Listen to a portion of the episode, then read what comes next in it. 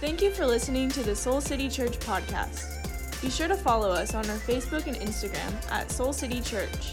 For more information, visit us on our website, soulcitychurch.com. All right, good morning. Sounds like we have a lot of favorite Christmas carols out there. Let me echo my friends Jeannie and Patrick saying we are so glad that you guys are here with us today at Soul City Church. My name is Sean. I'm one of our pastors here. And thank you for coming on this balmy summer day, by the way. You know, when it's 49 degrees in January or December, I'm jumping ahead, okay? In December, I thought people would be at the beach or something, taking advantage of the nice weather. We're glad that you guys are here. I'm going to be continuing on in our Advent series that we're calling A Thrill of Hope. And in case you weren't with us last week, I want to give you a bit of a recap of some of the things that we talked about, as well as why Advent is important. That we can't just skip right over and get to Christmas. We want to sit in this season. Nancy Beach did a great job last week as we looked at the candle of hope. You see, it's lit over there. And what Nancy showed us is that Advent is about waiting and holding out hope. I know that for many people in this room, you have plenty of different experiences with Advent. Maybe you had heard that term before, or you knew that it was generally related to Christmas, but you didn't really grow up um, in a tradition or a faith or in a family that practiced Advent. So you, you have some familiarity with it, or there might be others of you who grew up going to a church that really loved Advent, and you loved the wreaths that were out and the candles. And a lot of churches have like purple banners, and it's like really regal. And so maybe that's how you know Advent. Or maybe for others of you, you had one of those Advent calendars, right? Where you get to eat a piece of chocolate every day. Okay, that's what you know about Advent is I get to eat chocolate. You're like, oh, I'm into Advent, right? Yeah, that works for me. Actually, uh, just this last week, on the you know the satirical website, The Onion, you know has fake news stories, right? Uh, it said, "Local man only eats three Advent calendars." what a big deal, right? That he only ate three entire Advent calendars. And so wherever you fall on that spectrum, you love Advent, you love chocolate, we're glad that you're here today and talking about this Advent series because Advent is important because it brings us into something different than our typical holiday mode, which is characterized by overwhelming busyness. Isn't it crazy how stressful this month of December, I got that right now, this month of December can be, even with things that on the surface are seemingly good? We have to make times to get presents for everyone on our list. Who feels good about where their shopping list is at for Christmas? Yeah, three people, okay? Um, we got to you know go to the stores you got to spend too much time on amazon looking right you have to go to your work Christmas party. And then you also have to go to your friend's ugly sweater Christmas party, which is different than that. And then you got to make some time for your family too, right? In Christmas, a couple family Christmas activities, decorate the tree. You got to get pictures with Santa. You got to go to the walnut room for lunch, right? These are the things that happen in Chicago we have to do. Or maybe maybe yesterday you were at the Christmas store. A great thing, but it took up a lot of your time. And then, you know, you have to go to your spouse's or your boyfriend or your girlfriend's work Christmas party, and you don't know any of those people, and you got to go to that. And then your spouse's friend's ugly sweater Christmas party, and you're just running from place, place to place, celebration to celebration without taking a breath. And we have to be happy and fun and in the holiday spirit, optimistic. We have to love shiny objects and sugar and all these things without ever taking a breath to take it all in when we choose to recognize, when we choose to practice and really sit in Advent, take that breath. We are choosing a countercultural experience. Just a few weeks ago, there was an article in the New York Times about Advent. Nancy did a great job telling us about the history of Advent. This looked at that as well. But one of the best things that the article said is that Advent is the remedy that our souls need for the busyness of the American Christmas consumer mindset. Does that resonate with anyone? That Advent is what our souls need for the busyness of the American Christmas consumer mind, mindset. And that is why Advent is so crucial. It draws us to put our focus onto what is important when so many other things try and take our eyes off the prize. And so today, spoiler alert, I want to tell you where we're going to end up. We are going to light the second candle of Advent, which commemorates faith. In some traditions, this candle is known as the Bethlehem candle because it represents the faithful preparations that Mary and Joseph that they made on their journey to Bethlehem. And what is so powerful about practicing Advent and sitting in Advent, lighting this candle today, is we actually get to join in with millions of people around the world lighting this very same candle, commemorating faith, commemorating this journey. And we get to be a part of God's bigger story and bigger work in the world. In this theme of faith, faith that we are addressing today, it is an interesting topic because we kind of know what faith is, but have a hard time describing it, right? Think about what your definition of faith would be. You're like, oh, it's kind of like this thing, it's a, maybe a religious thing. I, I put my faith in God or something like that. It can be tough to figure it out.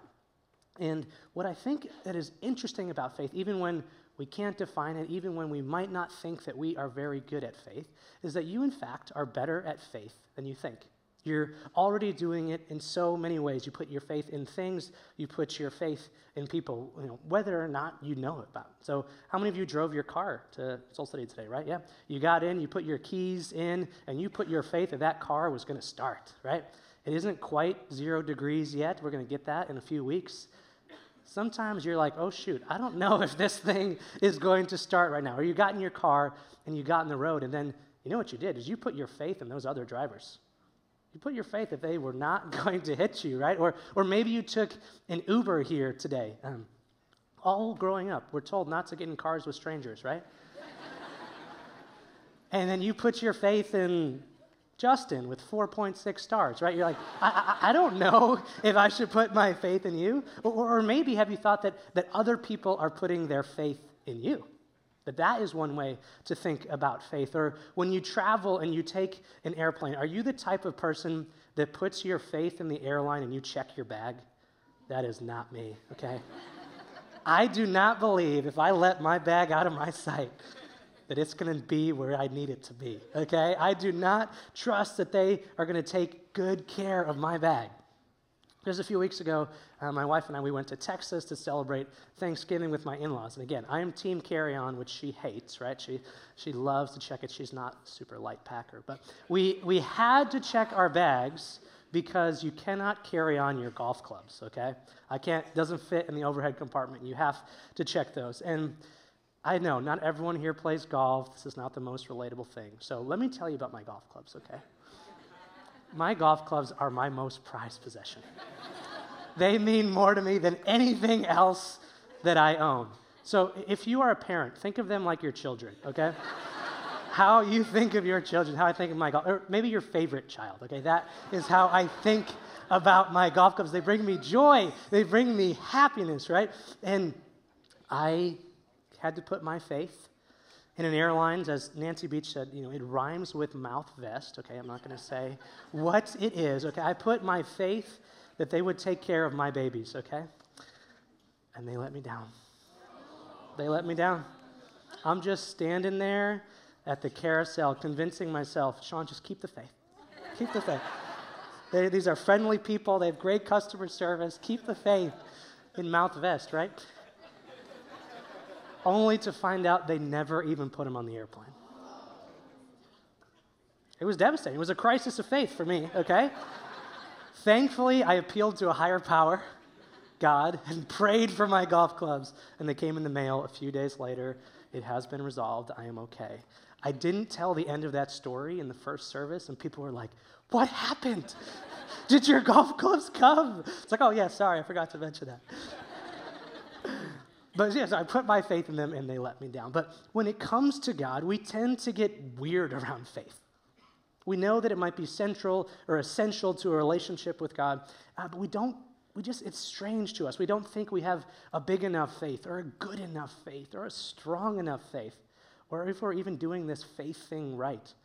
We can't define it. Is faith representative of some big type of decision? You either have it or you don't? Is it a way of life? Is it something that you practice? So, we're going to explore that today, looking at a portion of the Christmas story, story talking about two of its central characters, Mary and Joseph. We don't know a ton about them, especially Joseph. Mary shows up throughout Scripture later in Jesus' life, but here is what we do know. We know that Joseph was a carpenter. He was not very wealthy. He was a pretty ordinary guy. Mary was also poor. She was probably around 14 years old, which is hard in our culture, but that was uh, a normal age in that culture at the time, even though it feels weird to us. They were engaged to one another, but not yet married. Preceding our text today, as Jeannie talked about, um, an angel appears to Mary to let her know that she is going to have a baby that's going to be the Savior of the world. She processes this news with her cousin Elizabeth, with Joseph, and we get to the point in the story we're going to look at today. And so we're going to look at Luke chapter 2, which is found on page 832. There's a Bible underneath your seat, around your seat if you're up in the balcony. That is on page 832. Here is what the text says it says, In those days, Caesar Augustus issued a decree that a census should be taken of the entire Roman world. This was the first census that took place while Quirinius was governor of Syria. Okay, free Bible tip. If you don't know how to say a word, confidence is key, okay? Quirinius, that's what we're going with, right? Everyone went to their own town to register. So Joseph also went up from the town of Nazareth in Galilee to Judea, to Bethlehem, the town of David, because he belonged to the house and line of David. He went there to register with Mary, who was pledged to be married to him and was expecting a child. While they were there, the time came for the baby to be born, and she gave birth to her firstborn, a son. She wrapped him in cloths and placed him in a manger because there was no guest room available for them. So, one of the first things here as we look at the Gospel of Luke and Luke writing this test, the first thing that he does is he places Jesus squarely in history with the reference to Caesar Augustus. If you recall back to your world history class, who remembers world history in high school? Not many takers, okay? Um, if you recall back to that, Caesar Augustus, he was known as Octavian, and he was the great nephew of Julius Caesar. Yeah, we've heard of him, Shakespeare, et tu, Brute, right? He was the first Caesar to be called Augustus, which means holy or revered or godly. He literally convinced the Roman Senate to give him this name, which before him was a title that was reserved exclusively for the gods. So, Luke mentioning Caesar Augustus as he tells about the birth of Jesus is 100% deliberate. Luke wants us to see that in the world, there had at its helm a self proclaimed, widely accepted God and Savior, and he wanted to contrast it with the coming of the real Savior. Even as Luke was writing, Roman cities around the empire had already adopted Caesar's birthday as the start of the new year, and they would commemorate it as the day that the Savior came into the world. Does that sound familiar? The day that the Savior came into the world. So Luke is contrasting this. He's using the literary device of juxtaposition, showing these two things in contrast to one another. And so Caesar, he orders a census to be taken, and everyone has to return home to be counted. And why is this census being taken? Everyone's favorite thing in the world taxes. Woo! April 15th, right? So, taxes is everyone's favorite topic and thing to talk about. Caesar, he wanted to make sure that he had an accurate count of all of his subjects to make sure enough money was coming back to the empire, enough money was coming back to Caesar. And so, that is where Joseph has to go. He has to go back to his hometown of Bethlehem because he is from the line of David. But of course, he isn't going to leave Mary behind. She was probably at least eight months pregnant, nearing full term. And just think about how annoyed they would have been by this. Surely they had been preparing for Jesus to come. They had made all the necessary preparations. They had painted the nursery blue, right? They were ready for that. They had purchased the UPPAbaby stroller, all the attachments, practiced it out, right? And they were all ready for Jesus to come. And then there's the census. Surely they have better things to do than, than spending over a week traveling to Bethlehem. It was about 90 miles to Bethlehem, and for context, that's about the same distance from here to Milwaukee. And they have to go from the northern part of Israel in Galilee. We've heard of the Sea of Galilee, right? To go all the way from up there down along the Jordan River, then back up through the hills and mountains surrounding Jerusalem just to get to Bethlehem. Much of the journey would have been in the desert, traveling 10 plus miles per day. And did I mention that Mary is eight months pregnant, right? Listen, my wife and I do not have any children outside of the golf clubs, right? And one day we hope to. So I can't speak from personal experience, but I have a hunch that this was not a super fun journey. Um, Mary, being eight months pregnant, would not have enjoyed that, would not have enjoyed the heat and the cold, and it would have been really rough. I don't think Joseph really enjoyed it either. By the time they got there, anybody married and have a, a hard time, you know, some days you're like, oh, I love you, I'm going to choose it, but I don't like you right now. Okay, I think that is how Mary and Joseph were feeling when they got to Bethlehem. And so, why is this journey important? Why did they need to go to Bethlehem? And we see that God is taking Mary and Joseph's small act of faithfulness and magnifying it for his purposes. Their small act of faithfulness of going to Bethlehem, and he was magnifying it for his purposes. In the Old Testament, in one of the prophetic books of Micah, there is a prophecy about the future Messiah. You don't have to turn to it, it's going to come up here on the screen. But it says this in chapter 5. It says, But you, Bethlehem, though you are small among the clans of Judah, out of you will come for me one who will be ruler over Israel, whose origins are from of old, from ancient times. Second Bible trick skip a word if you really don't know how to say it, okay? Just pretend it's not there, okay? Just pretend it's not there, right? I don't know how you say that word. I can't even come up with a confident one, right? But all along, all along, God's plan was for the Savior of the world to be born in Bethlehem. 700 years before, before the birth of Jesus, God had spoken to his people through the prophet Micah. So, yes, the census definitely intruded on Mary and Joseph's preparations, and I'm going to assume Mary's very detailed birth plan about what that was going to look like. But we begin to see how God uses our small acts of faith in his bigger story. He interrupts our plans for his purposes. And maybe you felt that in your life before. You have a plan about how things should be going, or that this should happen, or you should have this raise, or this relationship, and that you felt like that plan is not lining up. It's the same thing for Mary and Joseph, because this poor couple's forced journey to Bethlehem just to pay taxes would set the stage for the fulfillment of a messianic prophecy. While they appeared to be helpless pawns caught um, in, up in secular history, every movement was under the hand of an almighty God. While the Roman, rule, Roman world was ruled by a self proclaimed God, the one true God was using Caesar to bring about his purposes.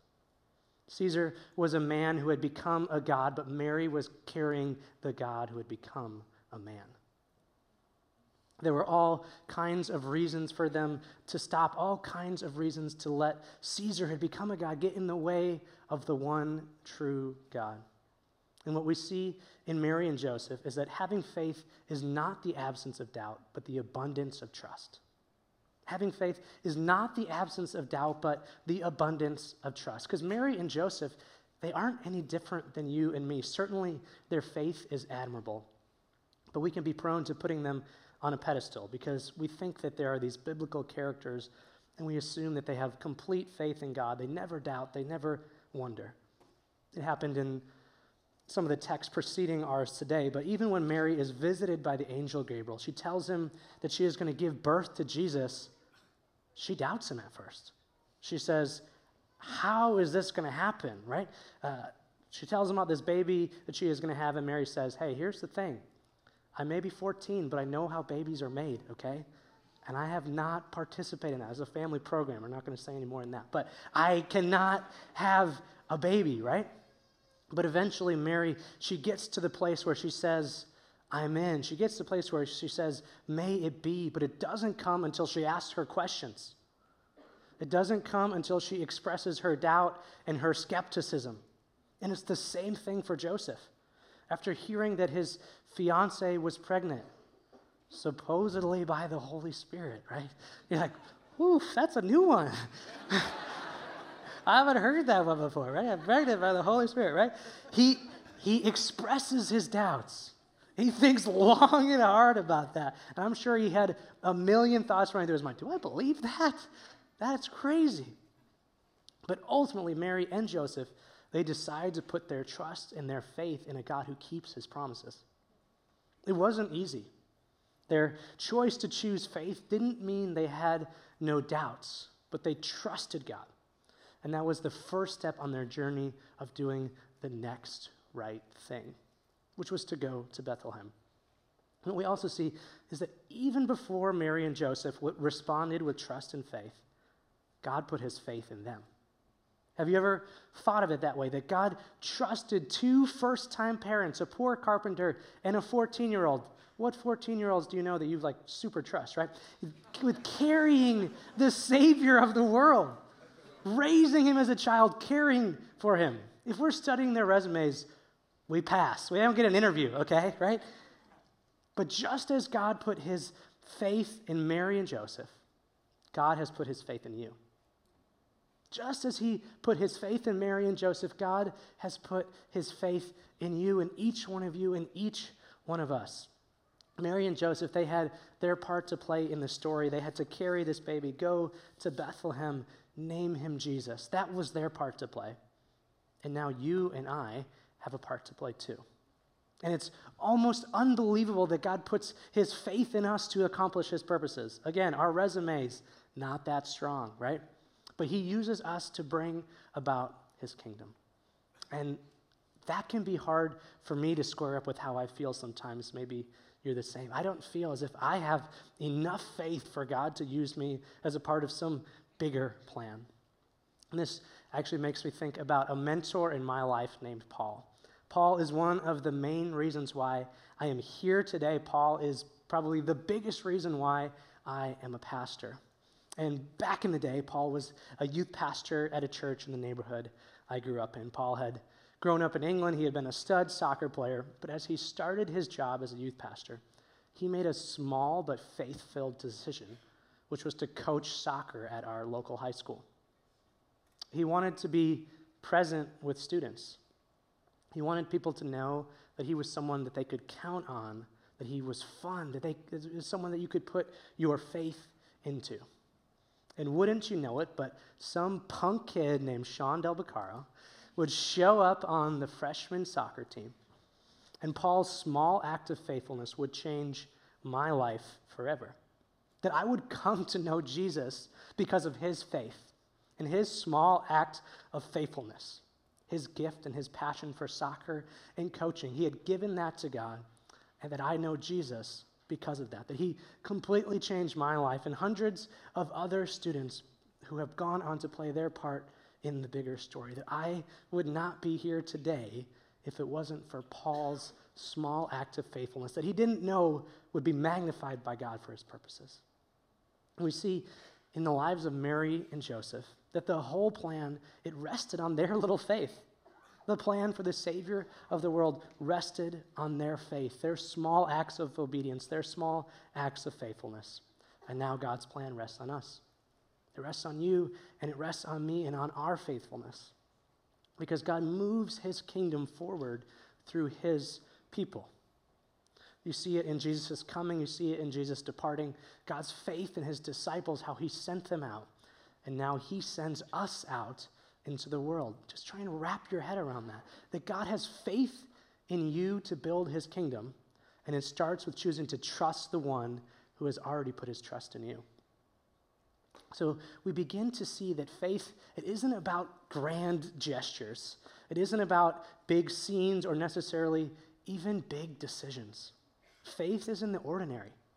Faith is in the everyday. Faith is trusting that God is working even when you don't see it, even when you are filled with doubt.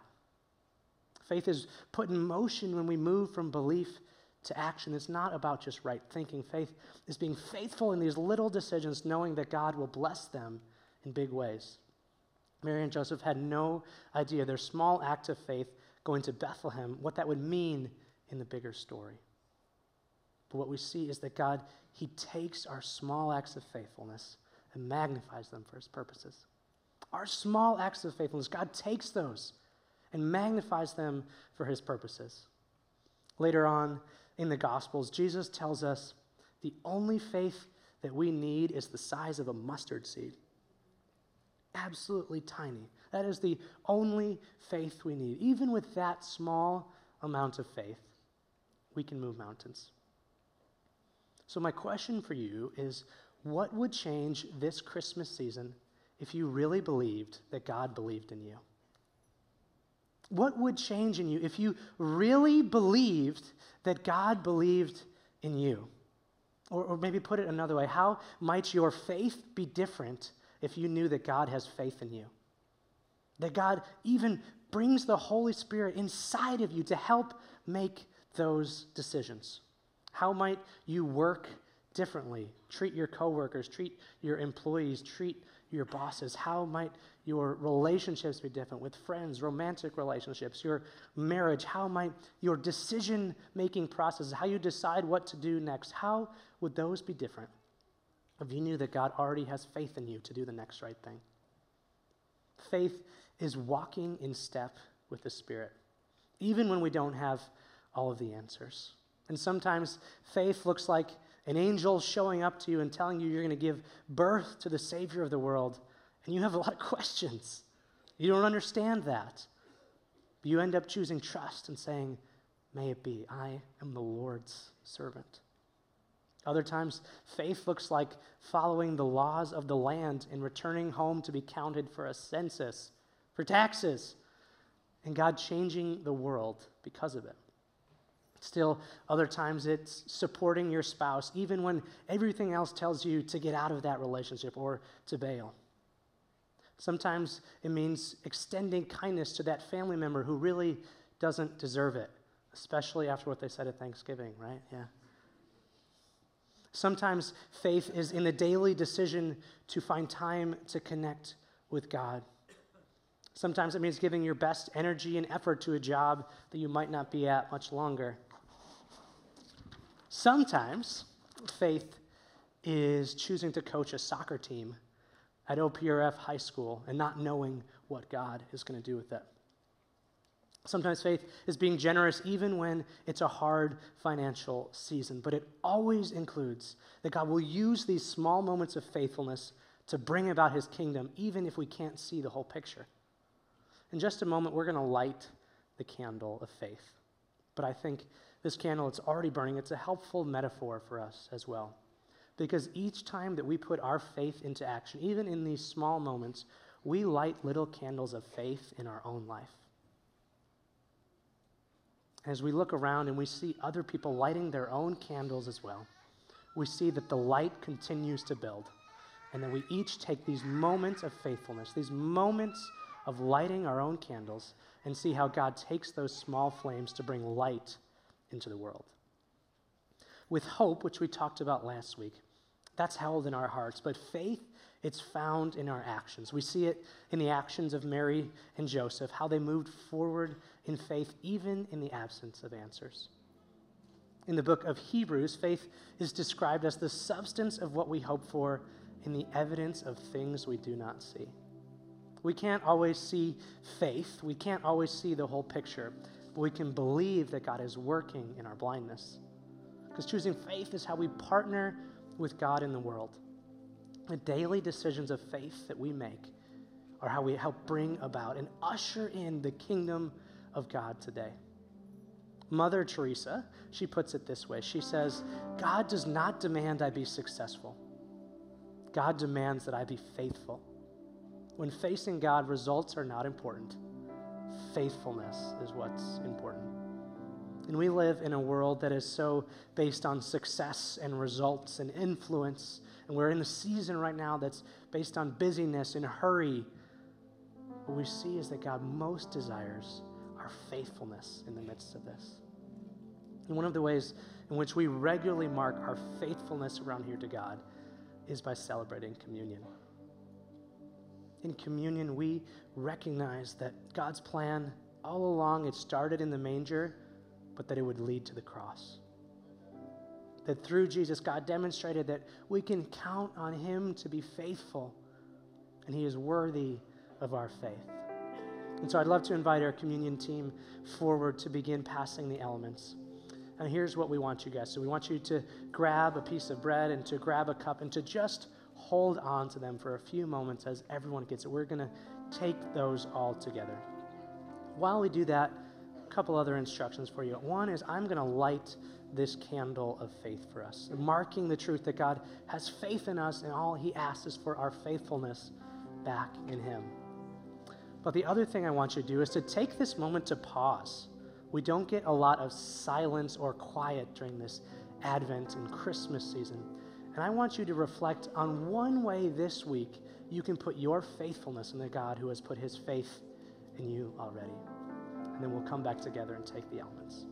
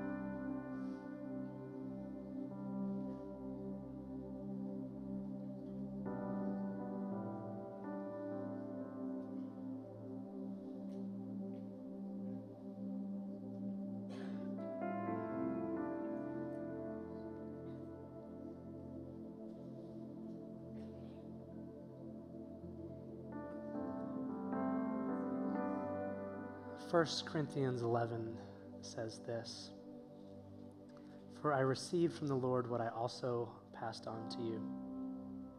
The Lord Jesus, on the night he was betrayed, took bread, and when he had given thanks, he broke it and said, This is my body, which is for you. Do this in remembrance of me.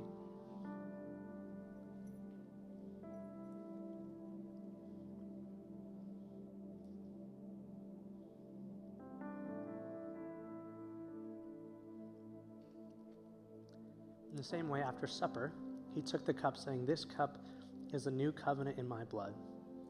Do this whenever you drink of it in remembrance of me. For whenever you eat this bread and drink this cup, you proclaim the Lord's death until he comes.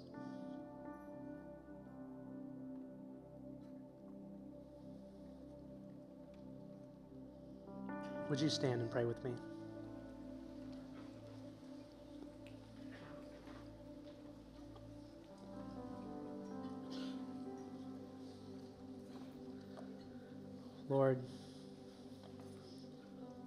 Grateful for this opportunity to pause and to sit and to rest in your presence. God, we thank you that even though we don't deserve it or we haven't earned it, God, that you have put your faith in us. that you are a God who keeps his promises. And that you partner with us that to build up our faith in order to build your kingdom. And so we thank you, God, that you have given us this opportunity to live our lives in you. I pray this in Jesus' name. Amen.